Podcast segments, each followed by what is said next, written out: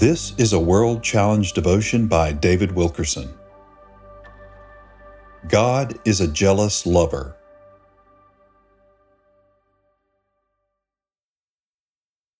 For the Lord, whose name is jealous, is a jealous God. Exodus chapter 34, verse 14. Do we provoke the Lord to jealousy? See 1 Corinthians chapter 10, verse 22. Yes, it is possible Paul wrote in his letters to the effect of, You have testified that you love him.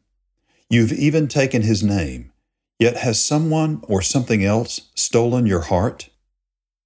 You can say you love Jesus. You can go to church every time the doors are open. But do you seek him when your time is your own? How many books, magazines, and newspapers do you devour? How much media gets your attention? And yet you never give a thought to spending time with Christ? Preachers search their Bibles for sermons. Sunday school teachers study it for lessons.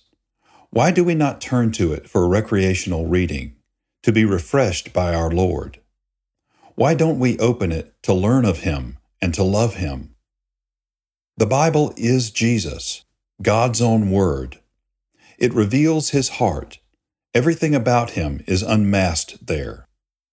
I would think that if you truly love him, if you expect to spend eternity as his bride, then you would want to learn everything possible about him. Our Lord yearns after us, wanting our time and attention.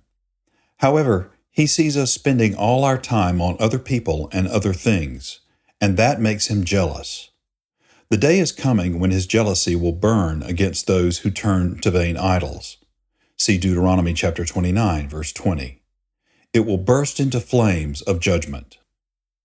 Beloved, when that day comes, I know you want Jesus to take your hand and whisper, At last we're together. You have desired me so.